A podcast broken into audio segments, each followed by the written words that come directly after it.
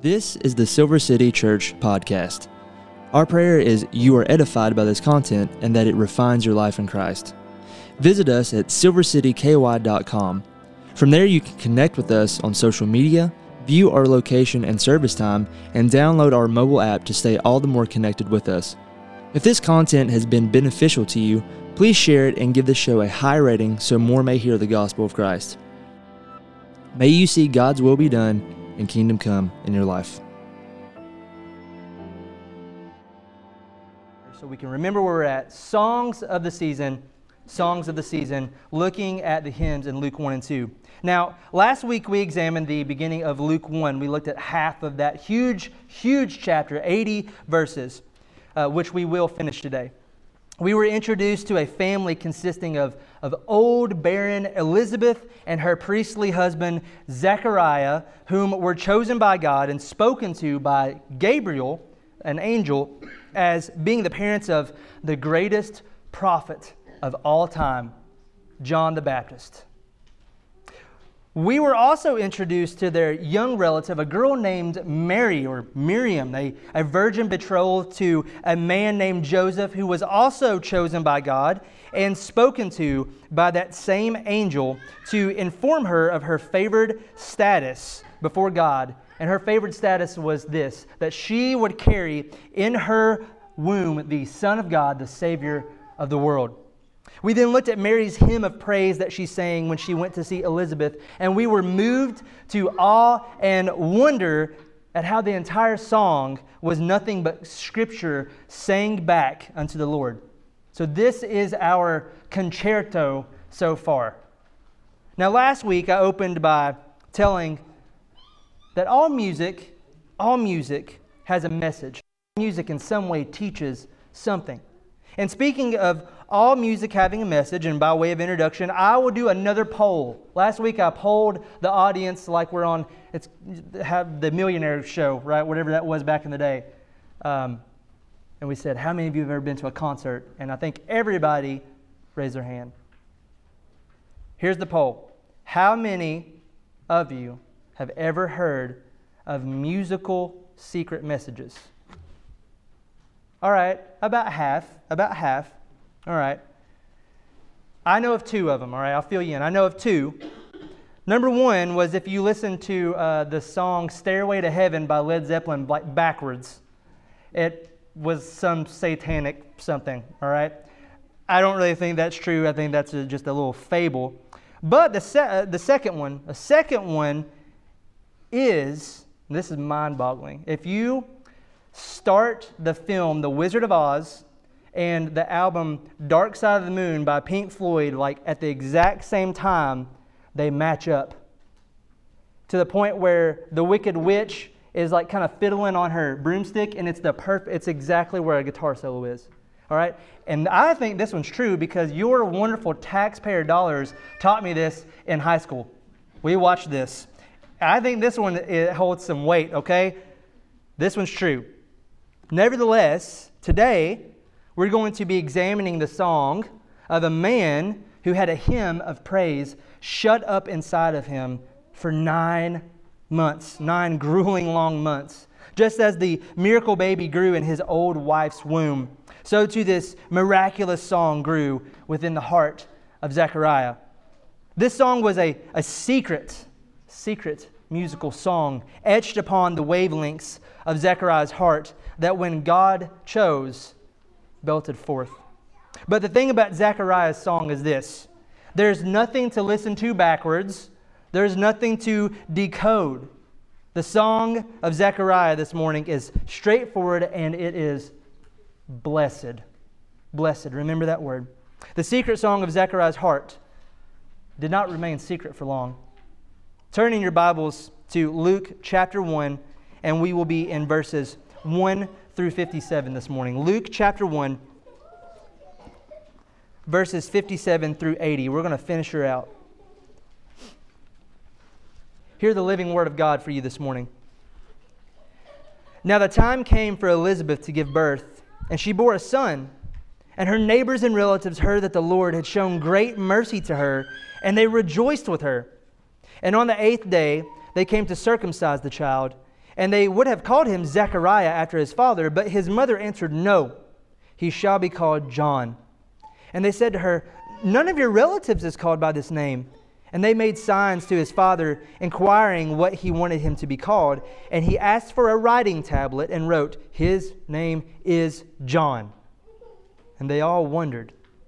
And immediately his mouth was open and his tongue loosed, and he spoke, blessing God. And fear came on all their neighbors. And all these things were talked about through the hill country of Judea, and all who heard them laid them up in their hearts, saying, What then will this child be? For the land of the Lord, for the hand of the Lord was with him. And his father Zechariah was filled with the Holy Spirit and prophesied, saying, Blessed be the Lord God of Israel, for he has redeemed, visited and redeemed his people, and has raised up a horn of salvation for us in the house of his servant David, as he spoke by the mouth of his holy prophets from of old, that we should be saved from our enemies and from the hand of all who hate us to show the mercy promised to our fathers, and to remember his holy covenant, the oath that he swore to our father Abraham, to grant us that we, being delivered from the hand of our enemies, might serve him without fear, in holiness and righteousness before him all of our days. And you, child, will be called the prophet of the Most High, for you will go before the Lord to prepare his ways, to give knowledge of salvation to his people and in the forgiveness of their sins because of the tender mercy of our God, whereby the sunrise shall visit us from on high to give light to those who sit in darkness and in the shadow of death, to guide our feet into the way of peace. And the child grew and became strong in the spirit, and he was in the wilderness until the day of his public appearance to Israel. Thus says the living word of God. Thanks be to God. Let's pray. Father, we thank you for your word. We thank you that it is clear, that it is authoritative, and that it cuts right to the point. Lord, you give us eyes to see and ears to hear. Would our hearts be um, fertile before you to receive the implanted word? Would you guide us along by the same Holy Spirit who breathed out the very scriptures we seek to examine and to live our lives by? God, would you grant repentance this morning? Would you grant salvation? And would you grant sanctification for your people? Would we glorify you and shine like this sunrise, the light of your sun? We pray this in His name. Amen. Amen. Well, as we come to verse 57, we see that the time has come for John to be born. And boy, let me tell you, this text is relative to my family because it's just about time for us to be in that hospital room having a baby, too. So remember, it is most likely, according to the context here, that Mary was at this event given that luke tells us uh, th- this info in luke 156 elizabeth was six months pregnant when mary arrived and mary stayed for three months. How long does gestation? Nine months. All right most likely that she was there for the birth of young john. The whole neighborhood the whole neighborhood has watched the miraculous hand of God touch Elizabeth, removing this barrenness. They unknowingly, though, have watched the miraculous hand of God touch this young Mary, and they're home too. Yet, if Mary were showing at three months, and she could have, some may have attributed this holy baby bump to unholy harlotry.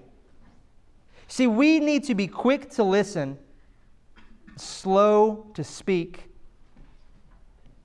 because our ways are not his ways. Things do not always appear to be as they truly are. The whole neighborhood has gathered to rejoice with Elizabeth. The birth of a child is a glorious occasion. This is what Scripture presents children as. They're not burdens and little demons, they're glorious. They're wonderful uh, occasions. They are uh, arrows in the quiver that we should rejoice in. We are called still in Scripture to, to weep with those who weep and rejoice with those who rejoice. And what better insight is there than here into how we should receive and react to children? Amen? A community of excitement. And by God's delight, we get to do that twice so far in 2023, maybe 2022. Havilah might eke herself out there at the end and give us that good tax break for next year. We need that. Amen. With, with Morgan and, and Ashley. And I pray that there are more wonderful arrows, beautiful children to come out of this group. The family of Zechariah and Elizabeth, they were righteous and holy. They were godly, and they loved the Lord their God. We see this in that not only does the scripture describe them as that, but we see them doing two things here before Zechariah's tongue is loosed. Two things in accordance with the scriptures. And one, one of them is actually a custom. But the first one is this they were going to dedicate and circumcise John on the eighth day, which meant that he was going to be a part of the covenant community of Israel. He was brought into that family. He, they were following the Lord's command. That's Leviticus 12:3.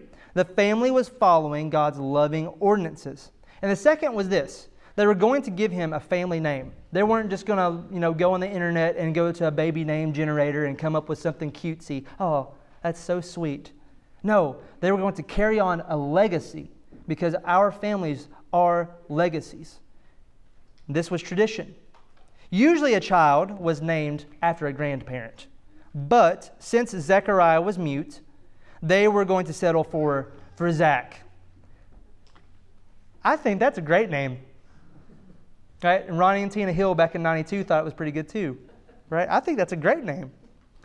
But to the dismay of the neighborhood and family, Elizabeth says, No, you're not going to call him Zechariah. You're going to call him John. His name is John. Elizabeth, that's not a family name.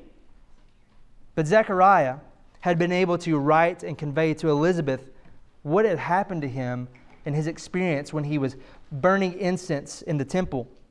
And he was able to tell her before the time had come that the child's name would be John.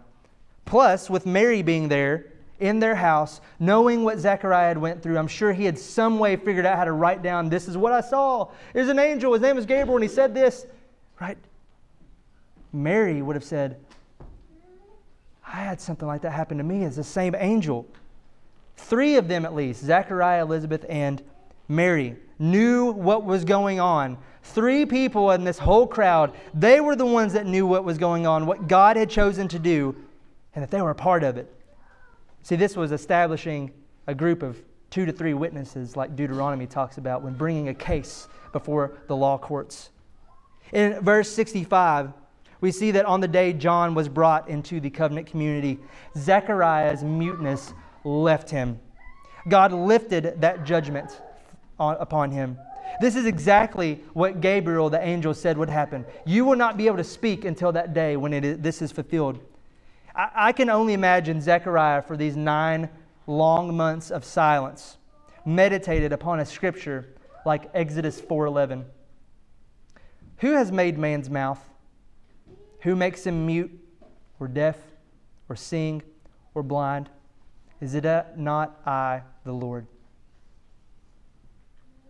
This man, esteemed by many, had sat silenced in his judgment for unbelief for almost an entire year. Everyone knew it. Many probably wrote it off as a physical problem, like, oh, yeah, okay, sure, you saw an angel. Elizabeth, don't feed into that. Poor thing, he's, he's had a stroke. Don't listen to him, right? He's, he's just making it up. But then, but then. When everything came to pass, just as Zechariah had conveyed that it would, his tongue was set free, and like a former prophet of the same name, Zechariah, which means the Lord remembers, himself declared what God had promised.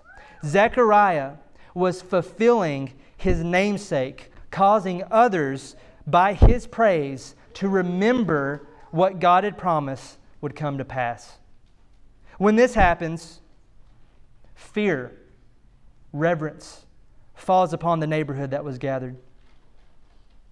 He wasn't lying. Neither was Elizabeth. Maybe that young girl Mary isn't either. Everyone began to realize the hand of the Lord was upon this family and upon this child, John. And yet they truly had no idea, no inkling of doubt that the, uh, uh, no inkling of understanding that the hand of the Lord, the hand of the Lord was forming a real hand with fingers and feet with toes and a spine and organs for himself and the young virgin girl in the same house. The hand of the Lord was becoming flesh to tabernacle and walk among us. John 1:14. The first words out of Zechariah's mouth after this time of silence is surprising. It's not what we think it would be. Right? It's not oh, finally, ah, like making all these sounds because he hasn't been able to do anything, or wow, that was kind of gross watching that. Or this is what most guys would do. I told you. Look, see, I told you. He said I was going to be silent, but now I'm not. I told you. I told you. No, that's not what he says. The first word out of his mouth in the original language in the Greek here that it's written in is eulogetos, which is one of the Greek words for blessed or praise be, and that's where we get the word eulogy. The Latin translation, the Vulgate, the Latin translation of the original Greek text here, has that first word, blessed, as this word, benedictus. Benedictus. And that is traditionally what this song is called. In your Bible, you may even have a heading that says, the Benedictus. And this is also where we get the word benediction, to bless someone. To bless someone. Zechariah's Benedictus hymn begins in Luke 168. The Lord remembers.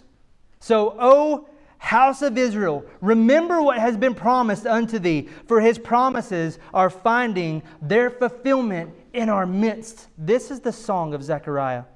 So, here with Zach, before we go forward, is one of those parallels like I talked about last week.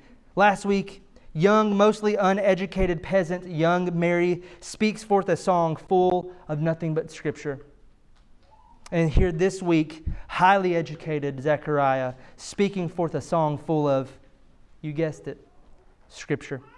There are about as many references to Scripture in Zechariah's hymn as there were in Mary's, you know, between, between 10 and 12. But I'm not going to walk through each of those today like we did last week. That's your homework to cross reference all of these uh, different passages in Zechariah's song, and I'll grade you next week. Bring your homework with you. Let's look at the content of Zechariah's hymn line by line, beginning in verse 68. Hear this spirit inspired sonata. Verse 68 Blessed be the Lord God of Israel, for he has visited and redeemed his people. In this opening line, there is more theology and theological truth than every single K-Love song ever written combined. Right? Blessed be the Lord God of Israel. There is only one God. He is the God of all the universe, the Lord of all the earth. He comes to sinful and rebellious men all throughout Scripture, like Abel and Enoch and Noah. He comes to a pagan man named Abram and through him establishes what would be the nation of Israel. The Lord God is sovereign. He rules and he reigns in his world because this is his world. Psalm 24. All other false gods are vapors, breath, false, demonic. And what has this one true living God done? He has visited and redeemed his people. He's not stood far off watching over sinful, rebellious man and saying, okay, all right, yeah, I'll save you, but here's the, here's the rules. Here's the game you got to play. Here's the loops and the hoops you got to jump through. And if you make it to the end, maybe you can pass go and collect your $200. No. Philip Ryken scholar says this salvation is not a human invention, but a divine visitation. It is not something we achieve by going to God, but something God has done by coming to us. Amen. He has come to his people and redeemed them. He has, in, he has initiated the restoration of Eden. Man and God reunited, man and world saved from sin and death and hell and Satan. How? How has he done this? Next line, verses 69 and 70. And raised up a horn of salvation for us in the house of his servant David, as he spoke, as he spoke by uh, the mouth of the prophets of old. The Lord remembers, so you remember. The Lord remembers, so you remember. This prophecy is fulfilled in that hearing. It's a prophecy from Psalm 132 and, and Ezekiel 29, talking about the horn, the horn of salvation. The horn here is significant, and we think about a horn is on a male animal, and they're on narwhals because narwhals are real, and my wife thinks that they're not, but they are. They're real, Morgan. A horn on a male animal, think of like a ram or a, or a big old deer, right? The horn is that animal's defense. That horn, those antlers, are where the power of that animal lies. Old Zechariah here is saying that the horn, the power, has sprouted upon the head of David, meaning David is not the one defending here, but that horn that is coming out of his head. Who's that horn? Jesus Christ. Notice also that it is God who has raised up this salvation horn for his people. They did not do anything but continue on in their sin. It was and always is God who pursues to save. It is God raising up that horn of salvation. Verse 71 that we should be saved from our enemies and from the hand of all who hate us. Is what Zach's saying here political in nature? Sure. Yeah, it can be. We see in, in Psalm 33 12 this Blessed is the nation whose God is the Lord. Would that be one day our call again and our cry? He's not saving us from our enemies right now, He's giving us over to them. Would it be that our nation would call upon the name of the Lord and be saved and be blessed? But it's not merely political. The saving from enemies and foes in the physical and at the political level come from the foundation of individual units, individual lives being called unto salvation and living by the standard of God's word, being holy.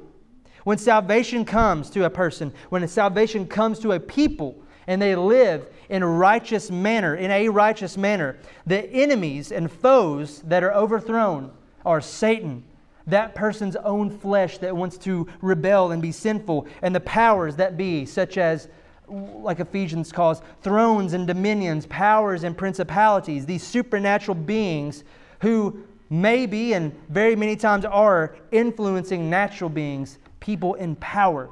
All of them. All of these enemies, by God's design, are crushed under the nail, uh, the, the, the nail, nailed feet of Jesus as it continues to be trampled upon by the resurrected feet of Jesus in his church. That's Romans 16. But here's another question Why save his people from his, their enemies? Why do this? Is it because his people deserve it? No, of course not. And that's what verses 72 through 73 teach us this morning. To show the mercy promised to our fathers and to remember his holy covenant that he swore an oath to our father Abraham. Stop right there. God is doing what he is doing in the lifetime of Zechariah because God keeps his promises. We don't. Every single one of us in here has broken a promise, and most likely we've done that this week. See, God promised Eve right after the fall that there would come one from her that would crush the head of the serpent. God promised Abraham that there would be one from him that would save his people. God promised David that there would be one from his loins that would sit upon his throne forever and ever to rule and reign. And Daniel saw one like a son of man, one like us, coming before the Ancient of Days, the Father, to rule with him equally. God made all these promises and many more. And every time his people, the very people he makes these promises to, they rebel against him, and yet he continues to have mercy and steadfast love for his people to the praise of his glorious grace. What God is like our God? None. God made all these promises. End of 73 through 75. To grant us that we, being delivered from the hand of our enemies, might serve him without fear in holiness and righteousness before him all our days. This visiting of God that results in the raising up of salvation and the redemption of his people and the deliverance from their enemies is not a cheap, excuse me, cheap grace salvation like we so often hear about today in the church. Many will say today, "Oh yes, I believe by that we are saved by here grace alone, through faith alone, in Christ alone, and there's nothing we can do to be separated from the love of God. I'm not perfect. I love the Lord. And they say this many times, many will say this, as an excuse to sin. They treat the salvation of God as fire insurance. They say the right thing like a child before Santa, right? They, to get the gift they think that they want. So often, this is the heart of man. But listen to what Zechariah's song teaches us. It's quite the opposite. To those whom God saves, they serve the Lord without fear. Now, this may seem contradictory because Proverbs consistently tells us what? The fear of the Lord is beginning of knowledge and wisdom. But the fear that is spoken of here is fear of judgment or sin or punishment, failure, these types of things. The salvation of the Lord causes people to live completely differently. Not for a little bit, not for a couple days, not for a few months, but forever.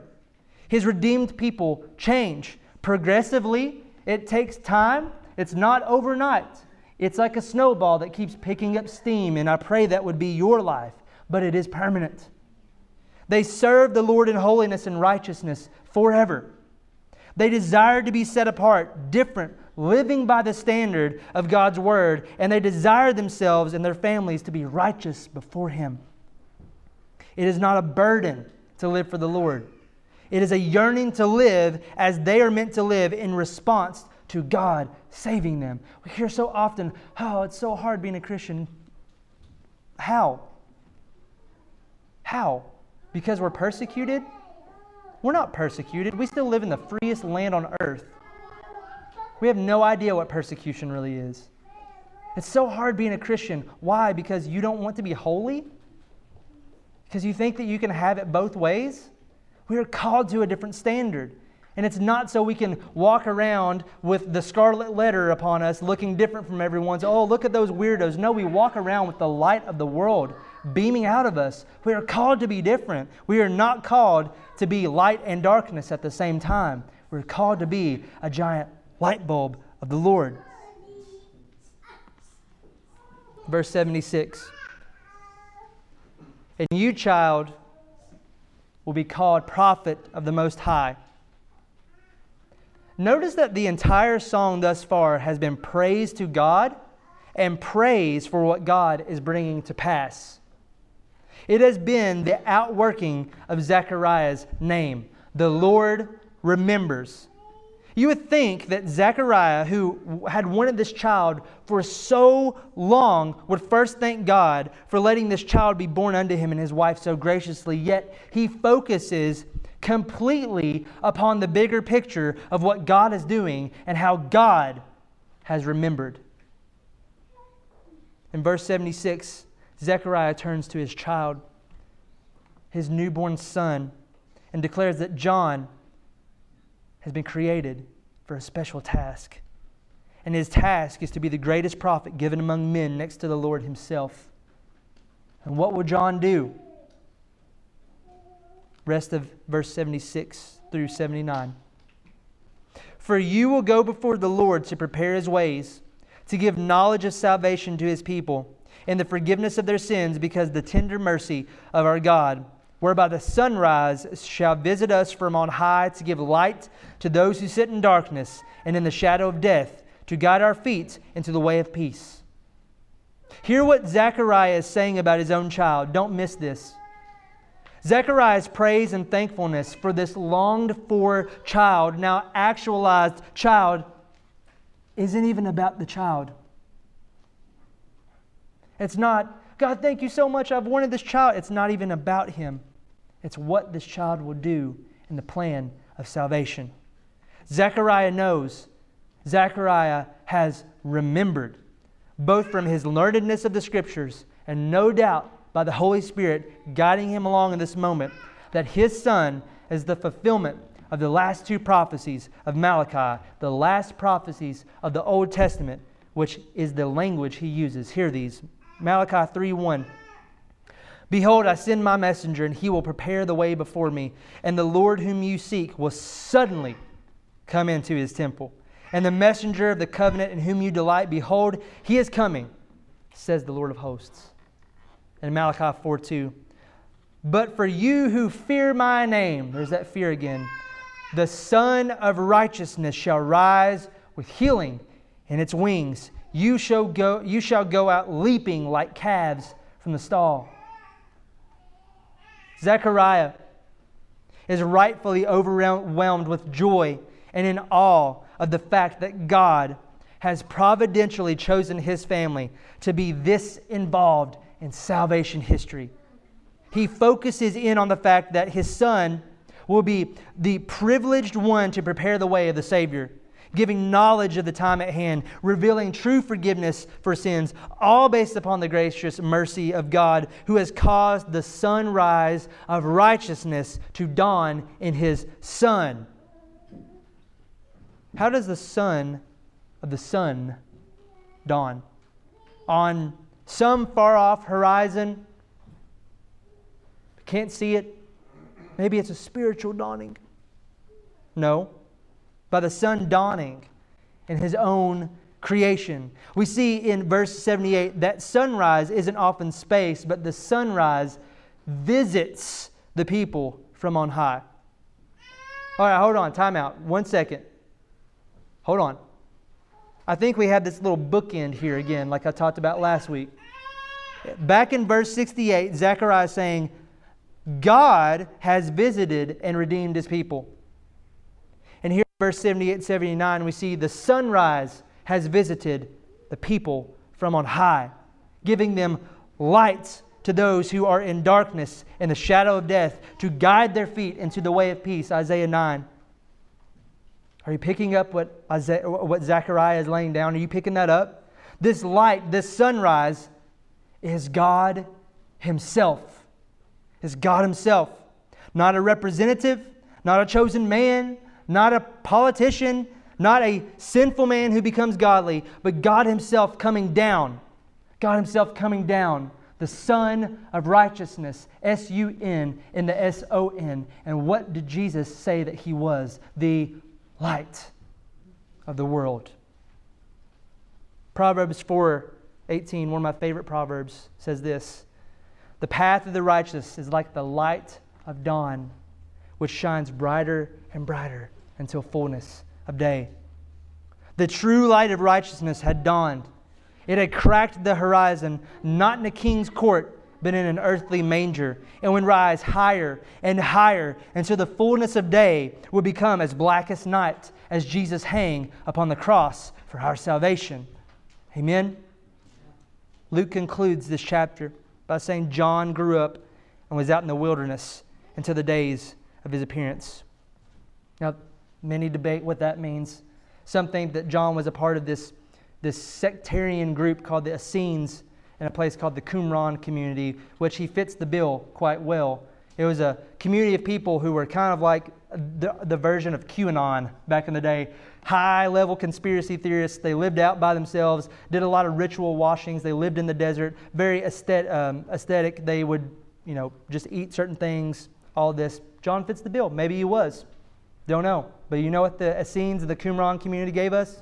The greatest discovery of the 20th century, the Dead Sea Scrolls, which all the more confirm the veracity and truth of the Bible. All right. Song over for you old ones. Record done, tape done, eight track pops out, stream finished. Now what? Next track. Let's go on. No, hold on. Of course not. What are we to do with this song? We aren't Zechariah. We aren't awaiting a Savior. Indeed, not. He has come. John is dead and gone and fulfilled his divine mission. So, should our hearts still sing this glorious tune unto the Lord? You better believe it.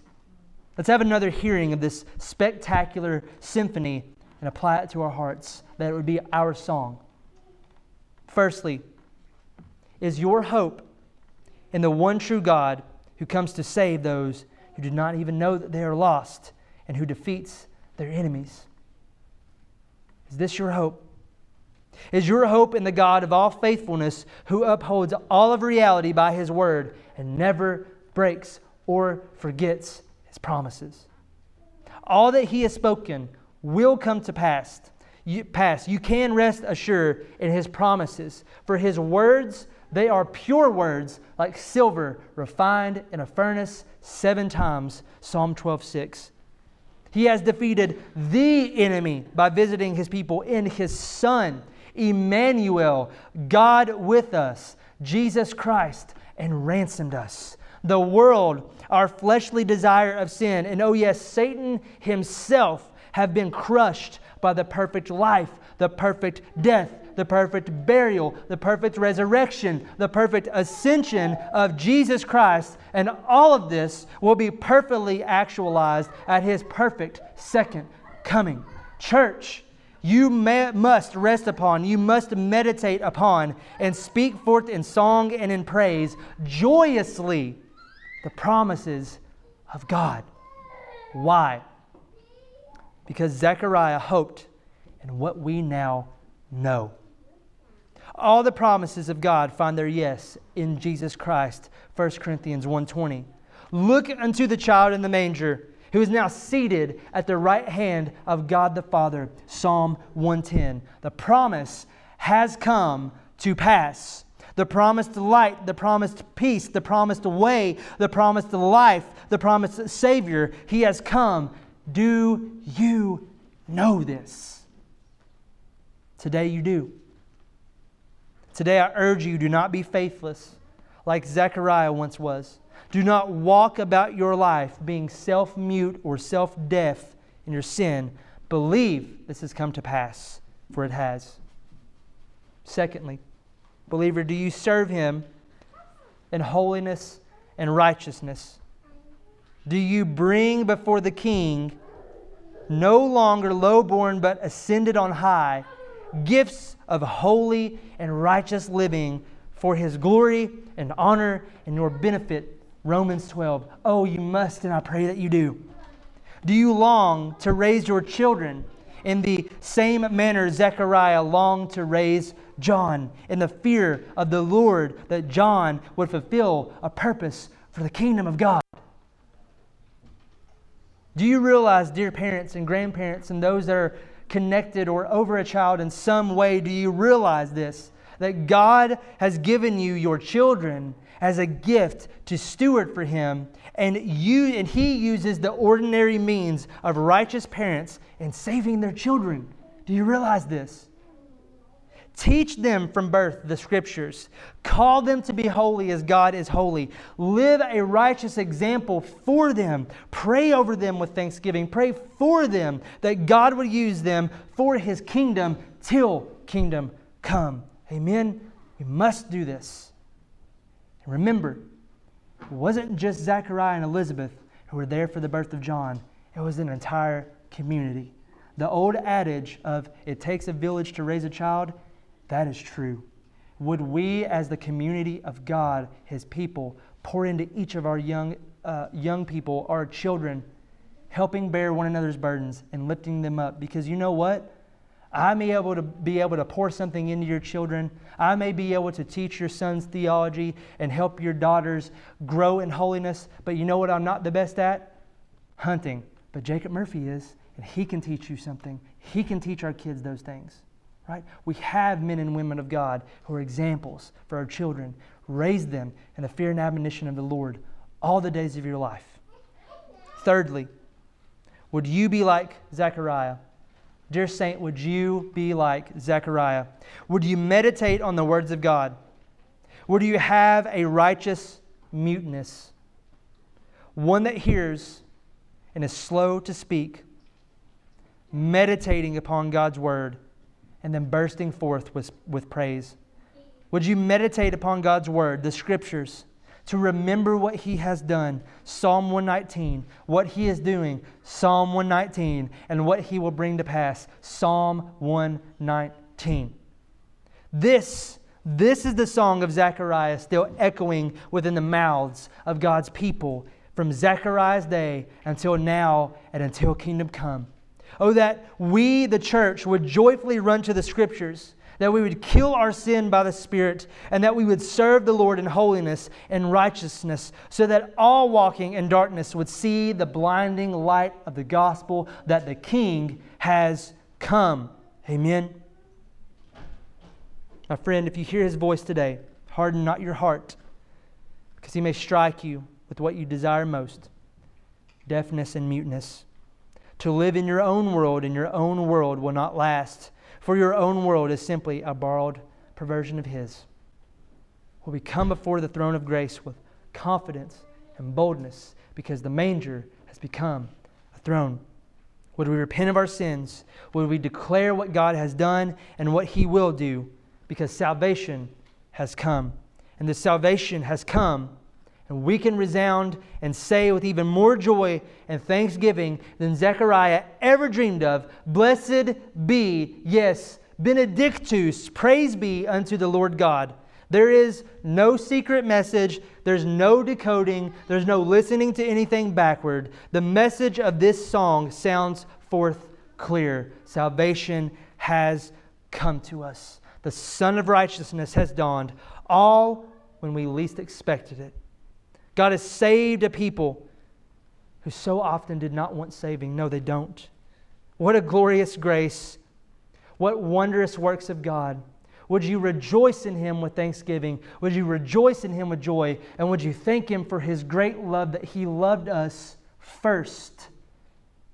We did not love Him. Would our song be this Blessed be, Benedictus, praise be unto the Lord God, would we remember always to praise this way? Grace and peace to you. Let's pray.